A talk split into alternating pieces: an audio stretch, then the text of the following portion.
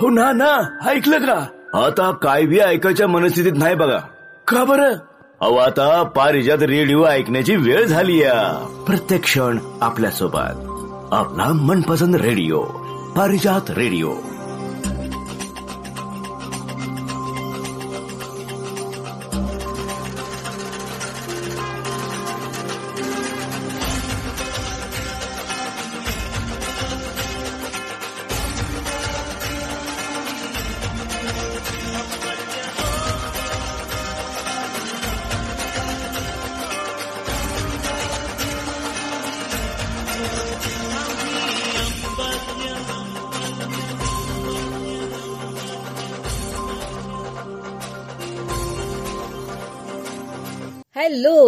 नमस्कार रसिक हो. पारिजात या इंटरनेट रेडिओ चॅनेलवर मी संपदा. आणि मी धनंजय. आजच्या मधुबनच्या वीस जानेवारी दोन हजार बावीसच्या पंच्याहत्तरव्या एपिसोडमध्ये आपल्या सर्वांचं मनपूर्वक स्वागत करतो.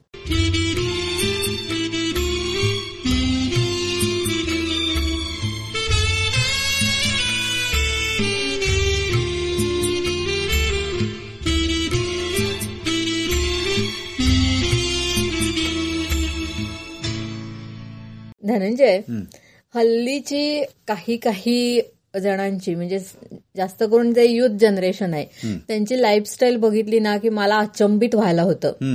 म्हणजे बघ ना एक तर त्यांचा पाच दिवसाचा आठवडा असतो बहुतेक जणांचा म्हणजे जे कॉर्पोरेट्समध्ये वगैरे अशी नोकरी करणारे आहेत. तर आणि पाच दिवस खूप काम असतं त्यांना. अगदी मान मोडून. मान मोडून काम करावं लागतं.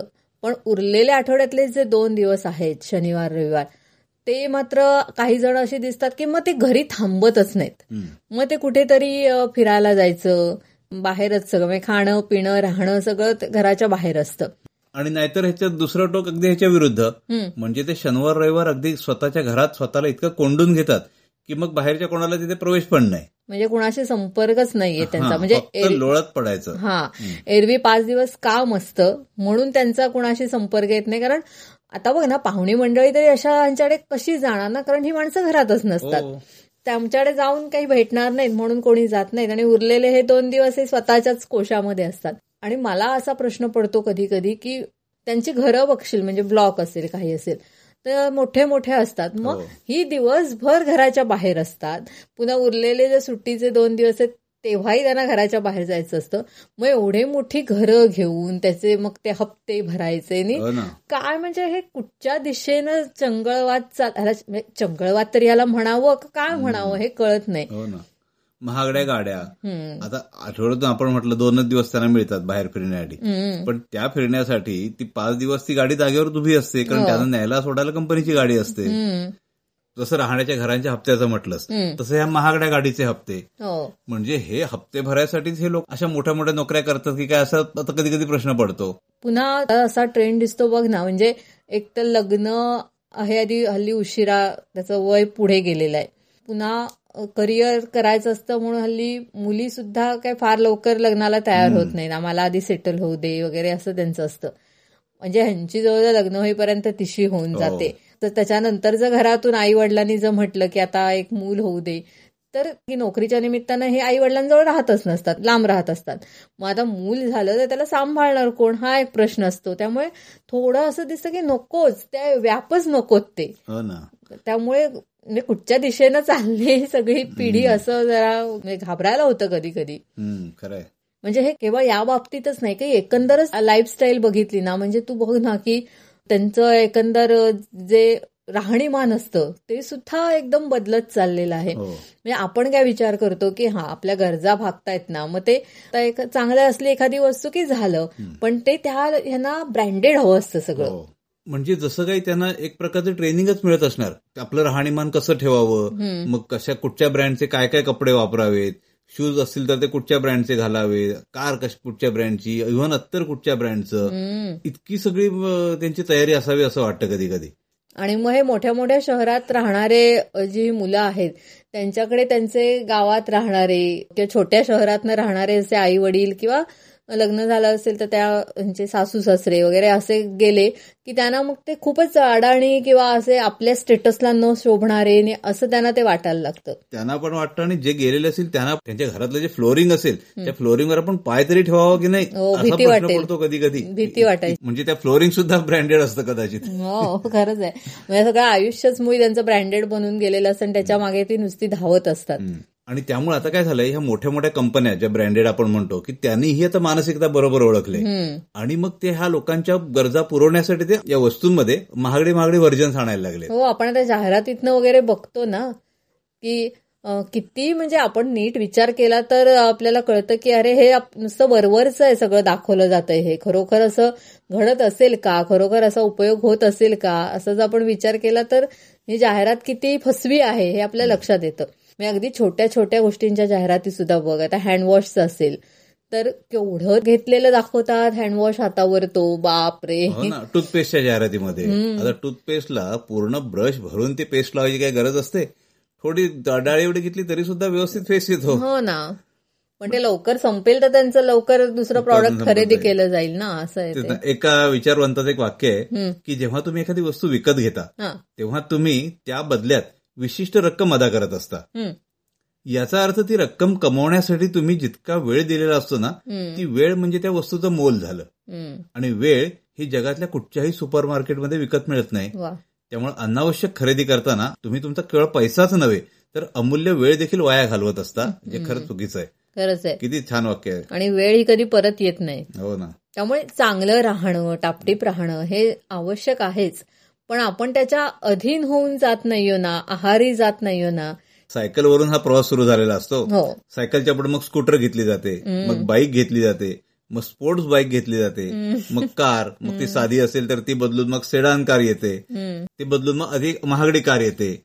त्याच्या पुढे अगदी प्रायव्हेट जेट हेलिकॉप्टर इतकापर्यंत विचार केला जातो. संपतच आणि हे सगळं करून परत शेवटी व्यायामासाठी सायकल लागतेच. पुन्हा त्याच्यावर. म्हणजे जिथून सायकलवर प्रवास सुरू झाला तिथेच येऊन थांबतो. खरंच आहे. धनंजय याविषयी बोलण्यासारखं खूप काही आहे पण आता थोडंसं थांबूया आणि थोडी आपण पंजाबची सैर करून येऊया. मुंबईच्या अमरेंद्र करंदीकर यांच्या बरोबर. हो. मेहमान नवाजी साडी पंजाब दी जरूर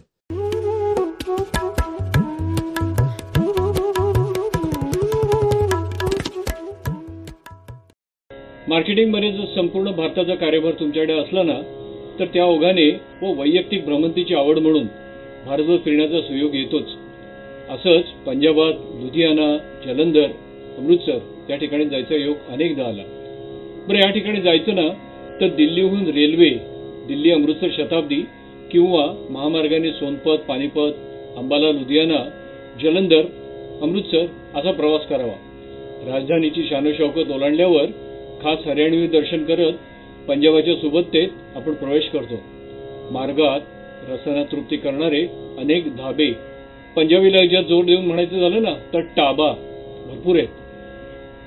त्यांच्या दोन जाड गच्च पराठे देसी दही मक्खन घी व आमका कालाचार यांनीच आपल्यासारख्या मुंबईकरांचं पोट तुडुंब भरतं. आपल्या आजूबाजूला एखादा हट्टा कट्टा खाता पिता पंजाबी जर पराठ्यांची लगोरी फस्त करीत असेल ना तर पाहूनच आपलं दुपार भोजनही होतं. असो कुठेही जा.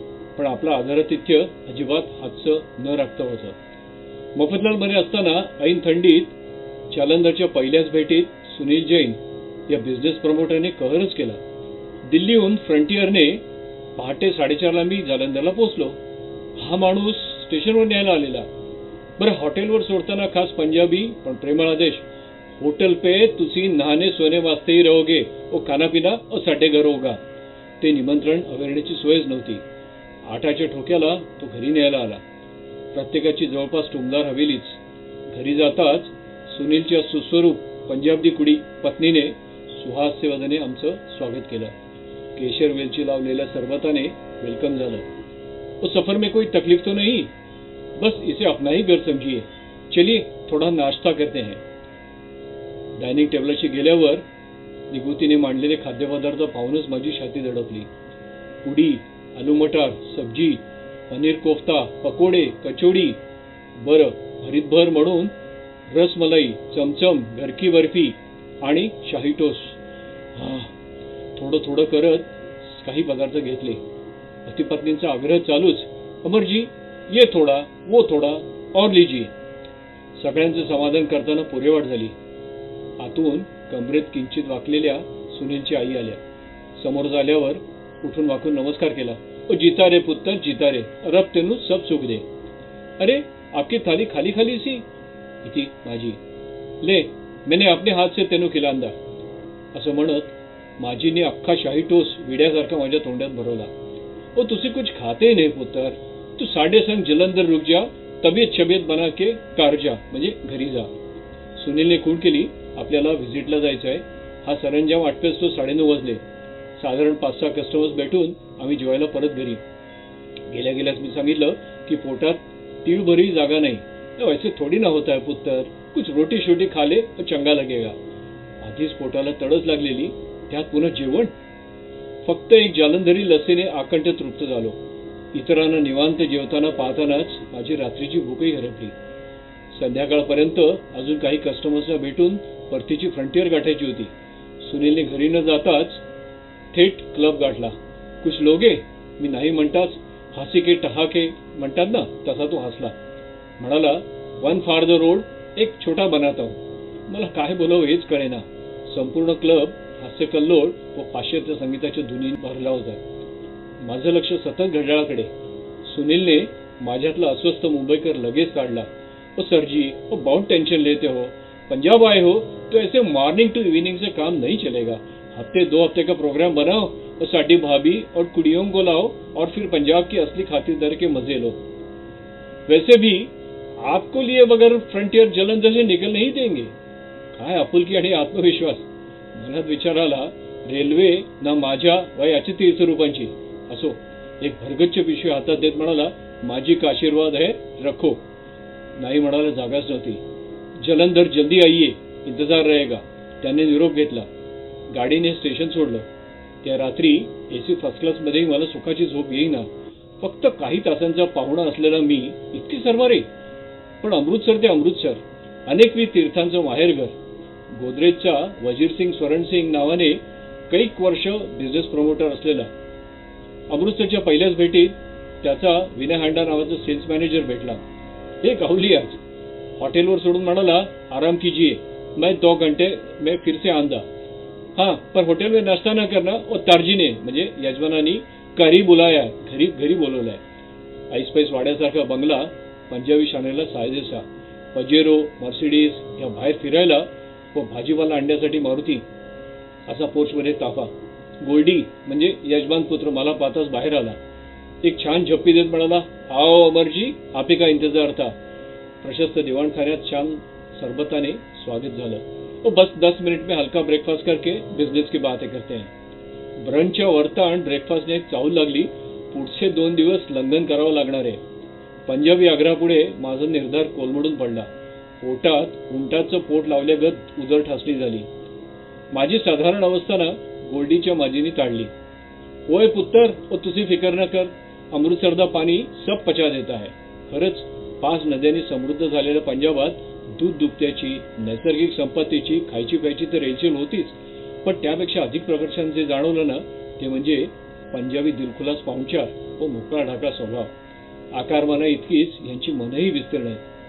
तासभर पंजाबातल्या उद्योग व गोदरेजशी निगडीत कस्टमरची माहिती देऊन गोल्डी म्हणाला वो नजदीक में एक दो कस्टमर है आप हांडा के साथ हो आइए और आपका खाना घर पे या बाहर आपकी मर्जी. खांडा ही मजाक या किस्म का माणूस हा? भेटी होईस तर संध्याकाळचे पाच वाजले. अब क्या इरादा है मर्जी। मी लगेच म्हटलं वो स्वर्ण मंदिर जाके मत्था टेकना है ठीक है वो रात सात साडेसात बजे करते हैं. चले जलियावाला बाग चलते हैं. आधीच या जागेबद्दल खूप वाचलेलं पण तरीही मन अधीर होतच. हात गेल्यावर तो तिथला चप्पा चप्पा मला माहिती देत दाखवत होता. भिंतीवर असलेल्या अनेक बंदुकीनी झाडलेल्या फैरी त्यांचं धुसर का होईना अस्तित्व दाखवत होत्या. त्या शांत जागेतही त्यावेळी झालेलं आक्रंदन आठवलं. मन हेलावलं. कोंडीत पकडून बेछूट गोळ्या घालवण्याचे आदेश देणारे परदेशी पण स्वकीयांवर तो भडीवार करणारे आपलेच होते ना?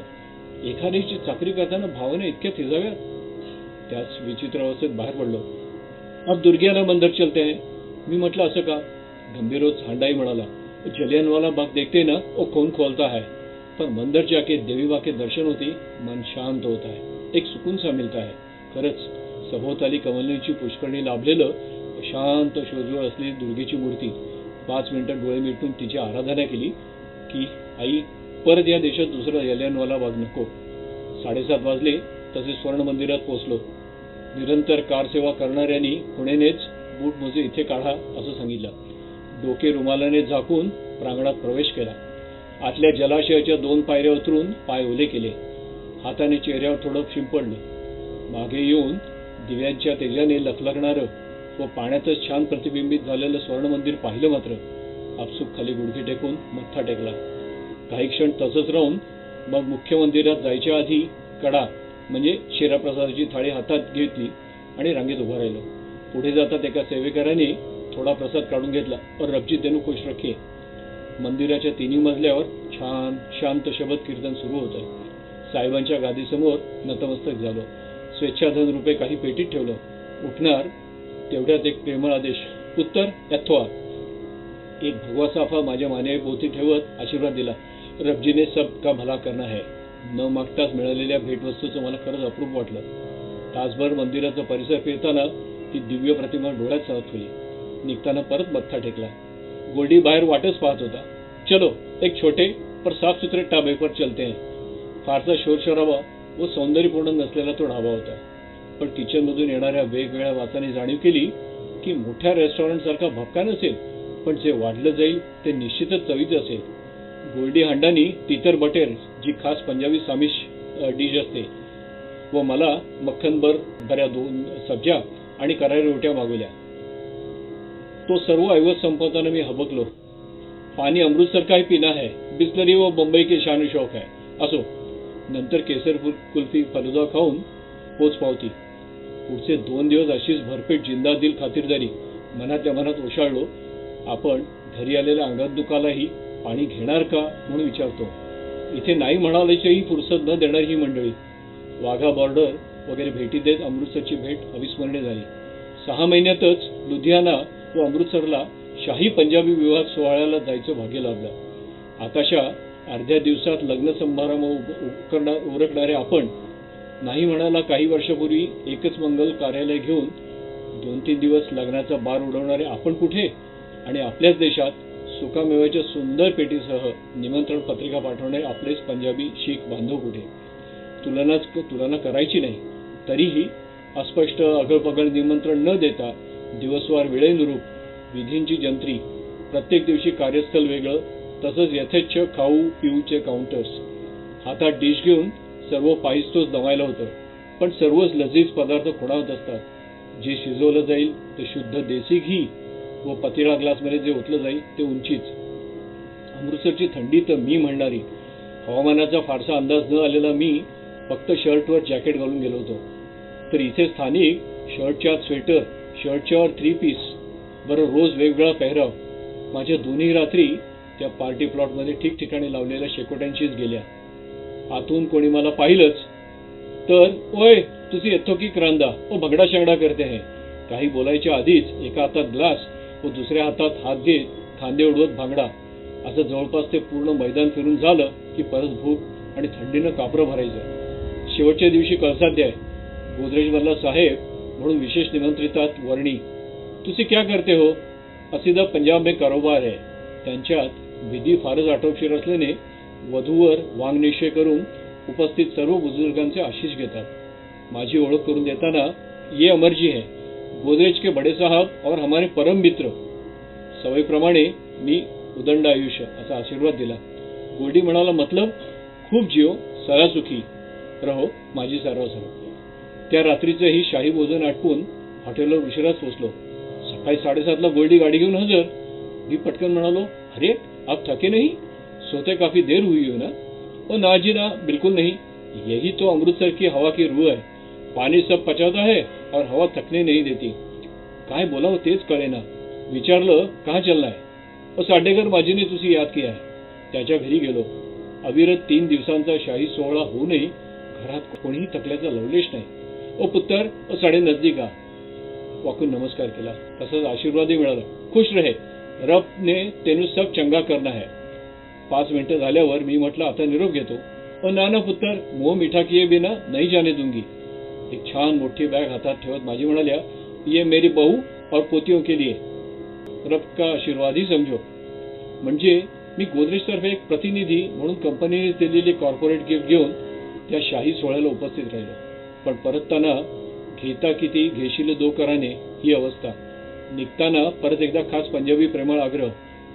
अब अगली बार तू भाऊ बेटियों के साथ अमृतसर चुटिया मनाने आ जाओ.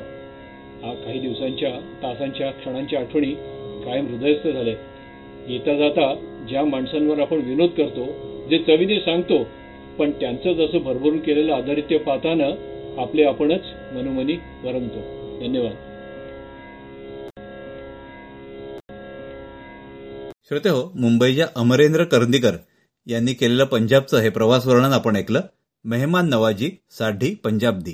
किती मस्त वाटतं ना धनंजय? म्हणजे आपण ज्या भागात राहतो त्याच्यापासून थोडं लांब गेलं की लक्षात येतं की तिथली लाईफस्टाईल किती वेगळी आहे. आणि प्रत्येक इथला एक गोडवा वेगळा असतो तिथल्या संस्कृतीचा. हो. म्हणजे असं केलं पाहिजे की दुसऱ्या प्र- प्रदेशामध्ये जाऊन सुद्धा तिथे जे काही चांगले आहेत गोष्टी त्या आपण कशा घेऊ शकतो? हो. तिथला अनुभव कसा घेऊ शकतो? हे आपण सगळ्यांनीच हे करण्यासारखी गोष्ट आहे. म्हणजे जेव्हा बाहेरून दुसऱ्या राज्यातून आपल्या महाराष्ट्रामध्ये लोक येतात तेव्हा त्यांनाही खूप कौतुक वाटतं आपल्या संस्कृतीचं इथलं. हो. तसंच आपणही त्यांच्या संस्कृतीचा आदर हा केलाच पाहिजे. श्रोते हो तुम्हीही असं खूप फिरत असाल वेगवेगळ्या प्रदेशांना वेगवेगळ्या राज्यांमध्ये भेटी देत असाल. तुम्हाला काय अनुभव आलेत? तुमचं ते प्रवास वर्णन आम्हाला ऐकायला नक्कीच आवडेल. तर आम्हाला नक्की तुम्ही लिहून पाठवा किंवा ऑडिओ स्वरूपामध्ये पाठवलं तरी चालेल. त्यासाठी आमचा व्हॉट्सॲप नंबर आहे nine four double two four two nine three three three. तर आम्ही आतुरतेनं तुमच्या या सगळ्या प्रवास वर्णनाची वाट बघतोय. आणि आता श्रोतांना एक गाणं ऐकूया. हे गाणं गायलंय चिपळूणचे सुनील पवार आणि कोलकाताच्या कृपाजी यांनी.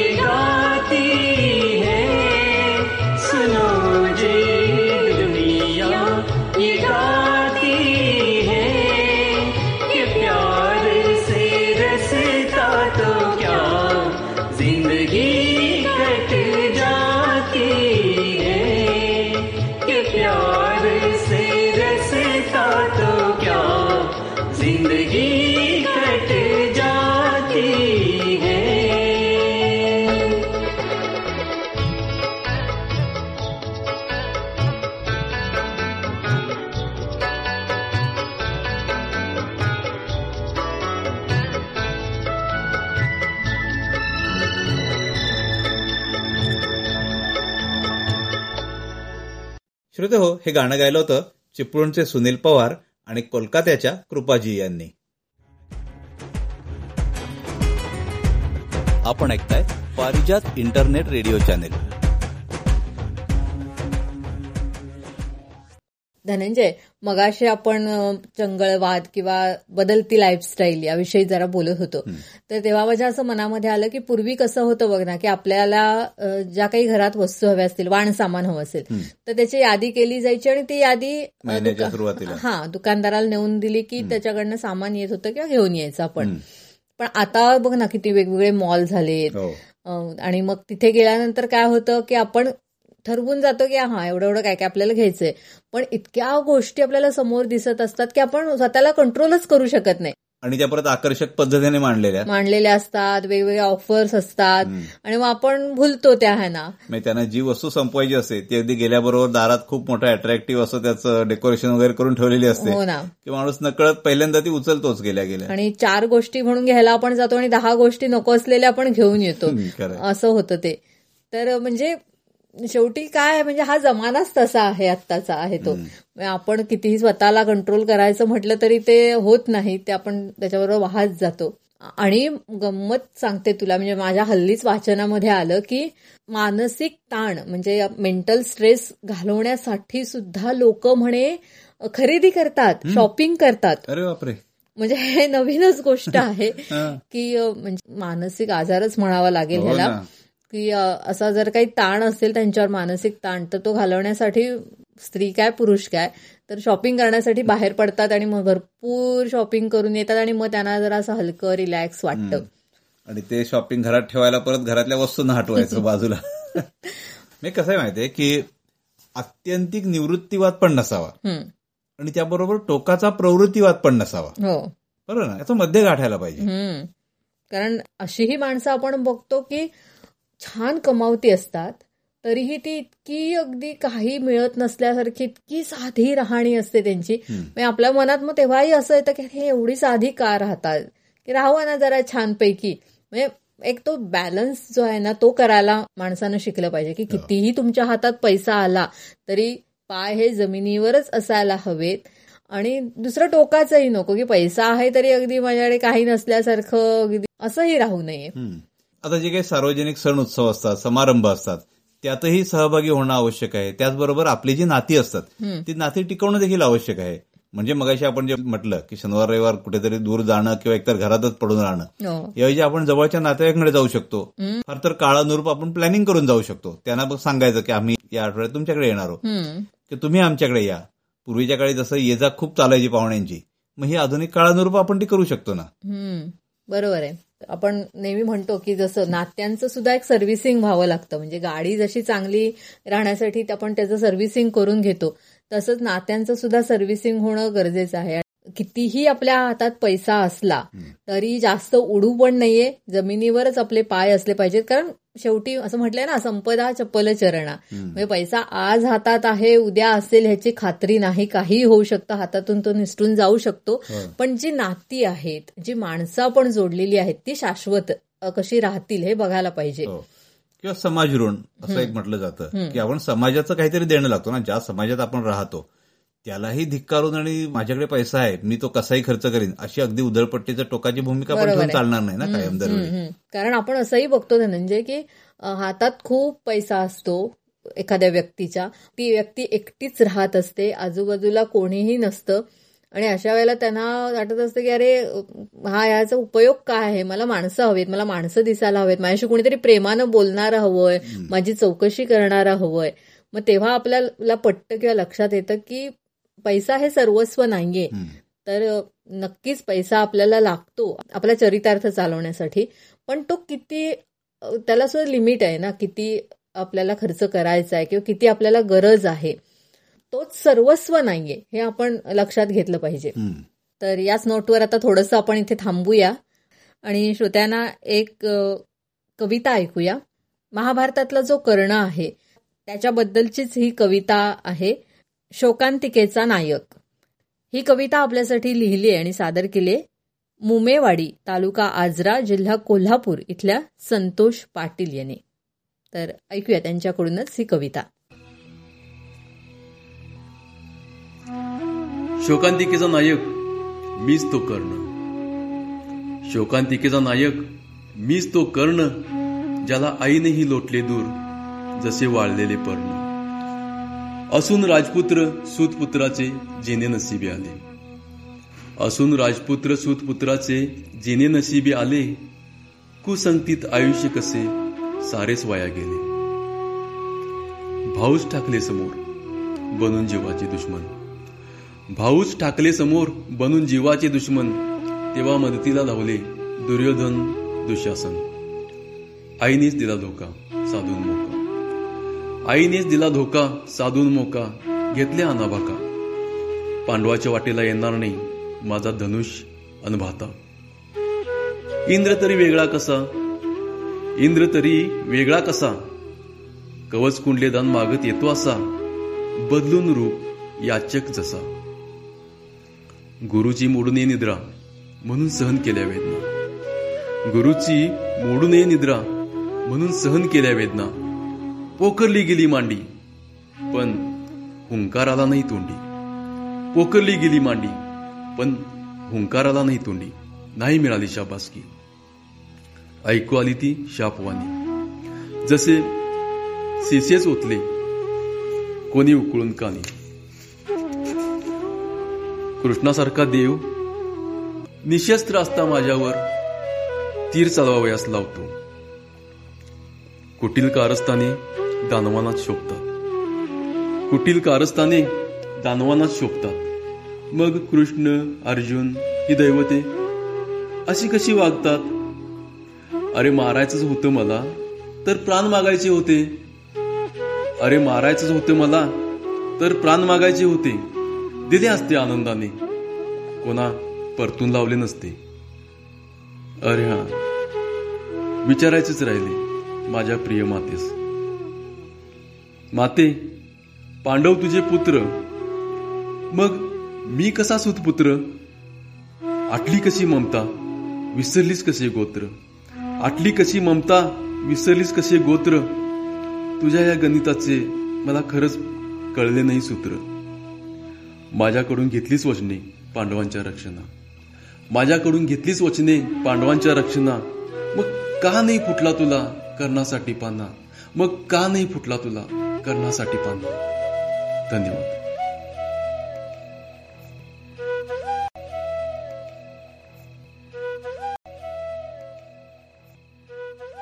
शोकांतिकेचा नायक महाभारतातल्या कर्णाच्या जीवनावर आधारित ही आपण कविता ऐकली. हिचं सादरीकरण केलं होतं मुंबईवाडी तालुका आजरा जिल्हा कोल्हापूर इथल्या संतोष पाटील यांनी. खरोखर धनंजय असं काही ऐकलं ना की म्हणजे स्तब्धच व्हायला होतं. आपण काही बोलूच शकत नाही. की आपण नेहमी कर्ण म्हणजे तो कौरवांच्या बाजूचा वगैरे असं आपल्या डोक्यामध्ये असतं. आणि आपण नेहमी पांडवांच्या बाजून असतो त्यामुळे तो आपल्या दृष्टीनं नायक हा कधीच नसतो. जेव्हा आपण त्याच्या भूमिकेत जाऊन पाहतो त्याच्या बाजूनं विचार करतो तेव्हा त्याचं दुःख काय होतं? एवढा पराक्रमी असूनही सुद्धा त्याच्या नशिबी त्याच्या नेहमी अपमान किंवा हीन दर्जाच त्याला दिला गेला. तर त्यामुळे त्याला काय वाटतं? हे इथे छान कवितेमध्ये आपल्याला ऐकायला मिळालं. आणि आता एक श्रोत्यांना गाणं ऐकूया. हे गाणं गायलंय मुंबईच्या ललिता साळवी आणि संतोष खैरे यांनी.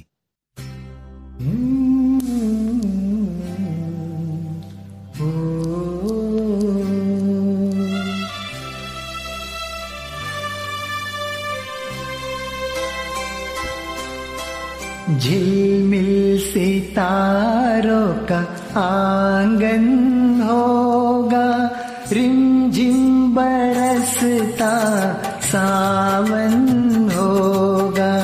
झिलमिल सितारों का आँगन होगा, रिमझिम बरसता सावन होगा।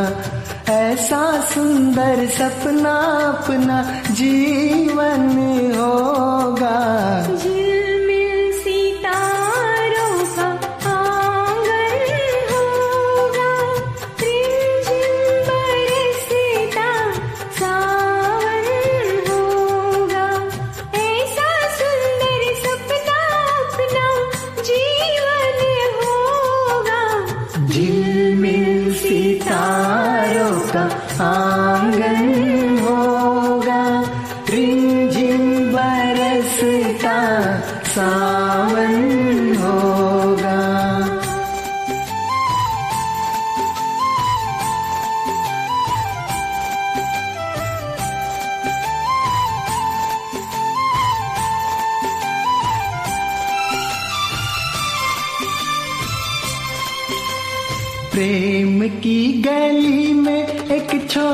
सा घर बनाएँगे प्रेम की गली में।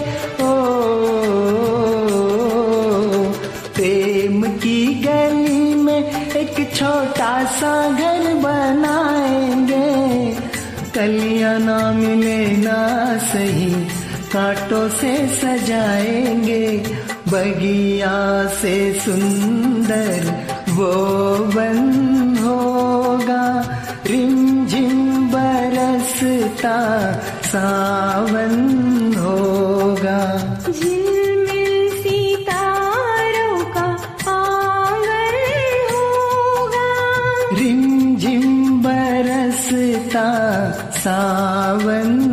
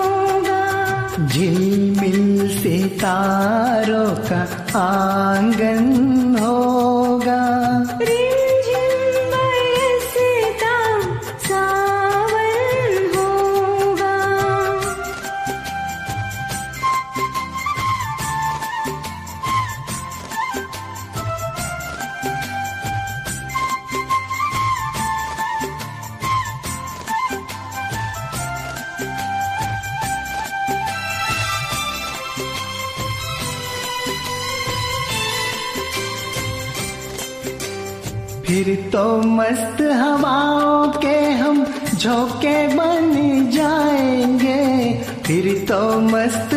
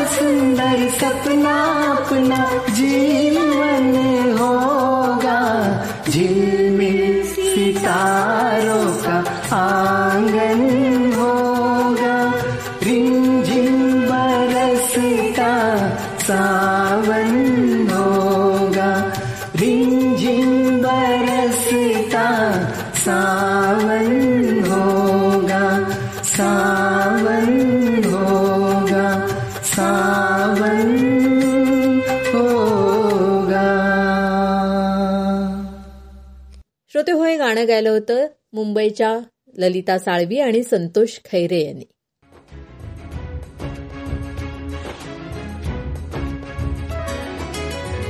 पारिजात रेडिओ आपलं इंटरनेट रेडिओ चॅनल.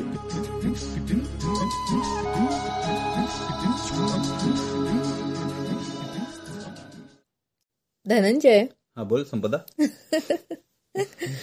माझ्या ना मनामध्ये कधी कधी असा प्रश्न येतो म्हणजे जेव्हा मी गाणी ऐकत असते. तर त्यावेळेला काही काही गाण्यांमध्ये किती वाद्य वाजवलेली असतात ना म्हणजे एकटा संगीतकार एवढं कसं लक्षात ठेवतो म्हणजे जरी तो चाल बांधत असला तो ठरवत असला कुठचं म्युझिक पीस कुठे घ्यायचा किंवा काय. तर एवढं कसं काय लक्षात राहतं? आणि आपण असे बघतो ना ऑर्केस्ट्रा किंवा असे लाईव्ह प्रोग्राम असतात. हो. तर एक माणूस समोर उभं राहून त्याचे हातवारे चाललेले असतात आणि म्हणजे तो सगळ्या त्या म्युझिशियनना कंट्रोल करत असतो वाजवणाऱ्यांना. तर ते काय नक्की म्हणजे काय त्यांची सांकेतिक भाषा असेल का? की काय असं बरेचदा माझ्या मनामध्ये येतं. संगीतकार हे अवश्य प्रतिभावान असतातच. पण त्यांना जे साथ करत असतात. त्यांचं जे म्युझिक अरेंज करण्यामध्ये जे मदत करत असतात. अरेंजर हा म्युझिक अरेंजर. ह्यांचा एक खूप मोठा रोल असतो संगीत निर्मितीमध्ये. म्हणजे एखाद्या संगीतकाराचं जेव्हा संगीत पॉप्युलर होतं तर त्याच्यामागे हे पडद्यामागचे कलाकार खूप मोठा रोल करत असतात. अच्छा. जसं आपण मागच्या कार्यक्रमामध्ये आर डी बर्मन यांची आठवण काढली होती. हो. अगदी ग्रेट संगीतकार पंचमदा म्हणजे या पंचमदाना जे असिस्ट करायचे ते म्हणजे वासुदेव चक्रवर्ती मनोहरी सिंग आणि मारुतीराव कीर यापैकी मारुतीराव कीर हे आपल्या रत्नागिरीचे हा. अकरा जानेवारी हा त्यांचा स्मृती दिन. अच्छा. आत्ताच झाला की हो म्हणजे ना. हम्म. मग त्यानिमित्तानं आज आपण त्यांच्याविषयीच थोडं बोलूया. हो नक्कीच बोलूया ना.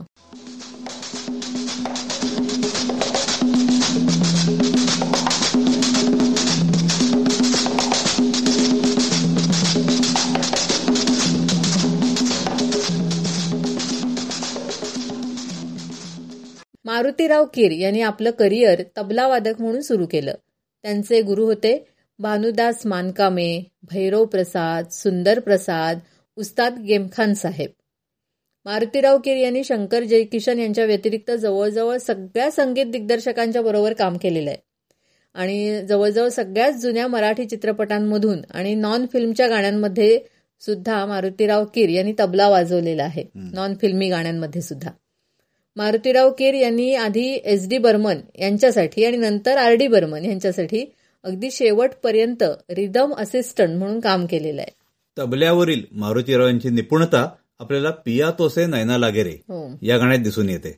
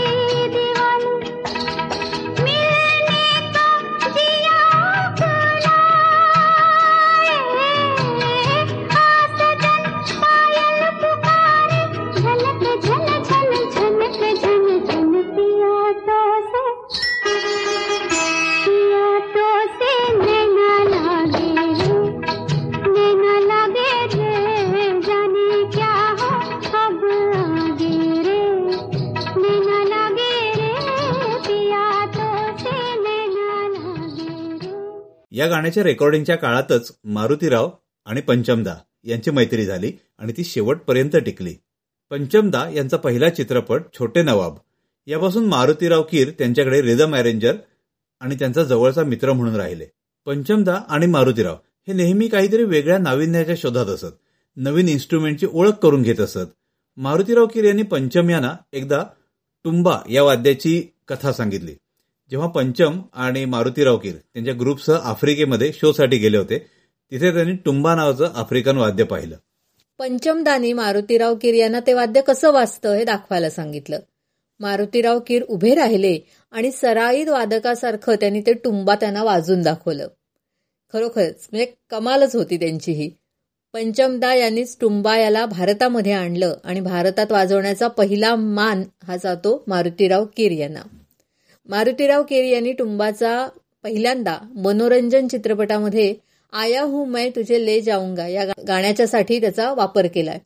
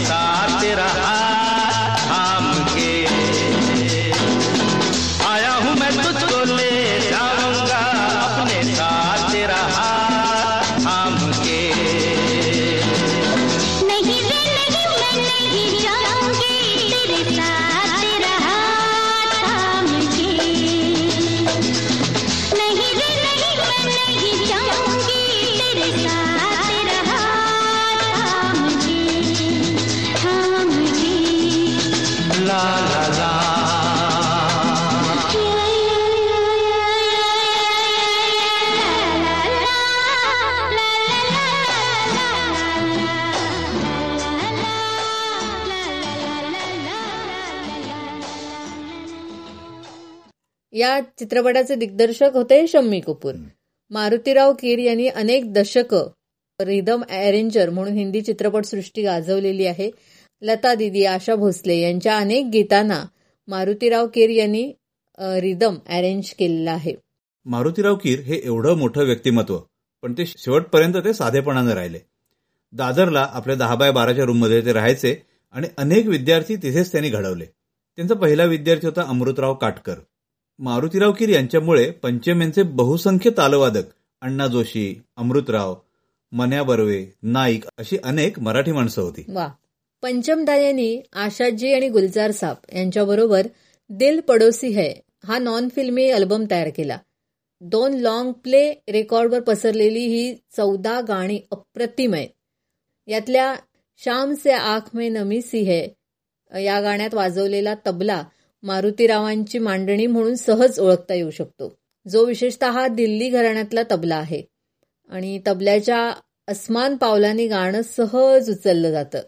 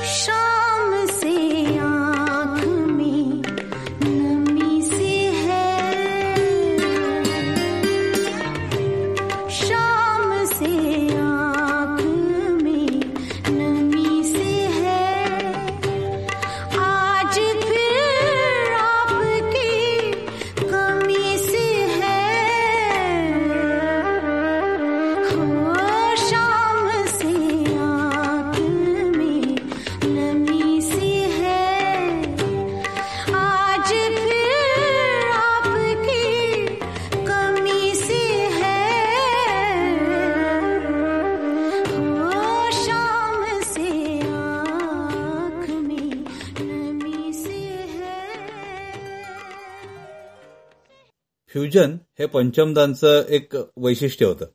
आणि यासाठी मारुतीराव कीर यांची त्यांना खूप उत्तम साथ लाभायची.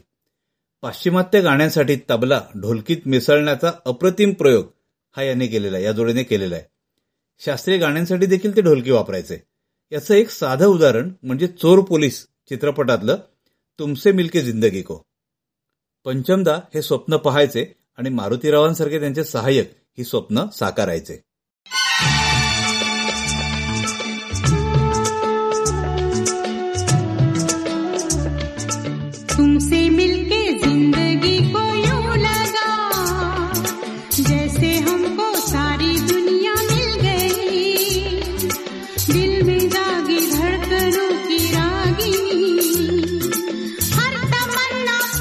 Superman.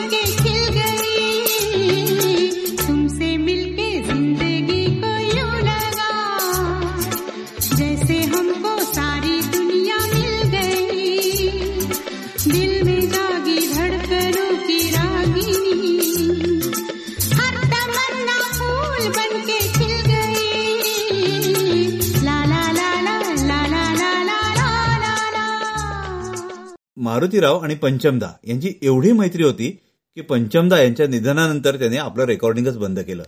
श्रोते हो अशा ह्या पंचमदांच्या साथीनं जगप्रसिद्ध झालेल्या रत्नागिरीच्या कलाकाराला अर्थात मारुतीराव कीर यांना पारिजात रेडिओतर्फे ही भावपूर्ण आदरांजली.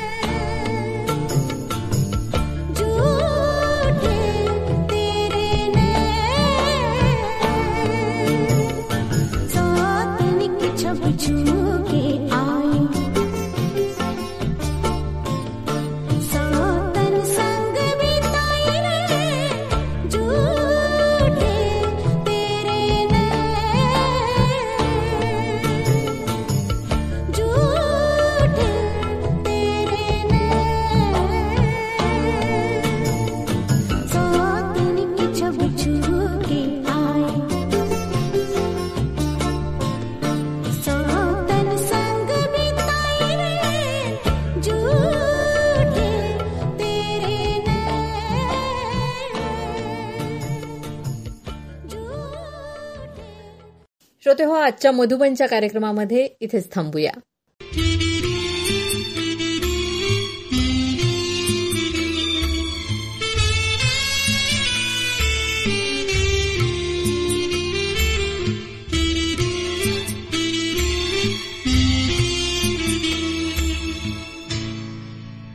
श्रोते हो आजचा हा कार्यक्रम तुम्हाला कसा वाटला आम्हाला अवश्य कळवा.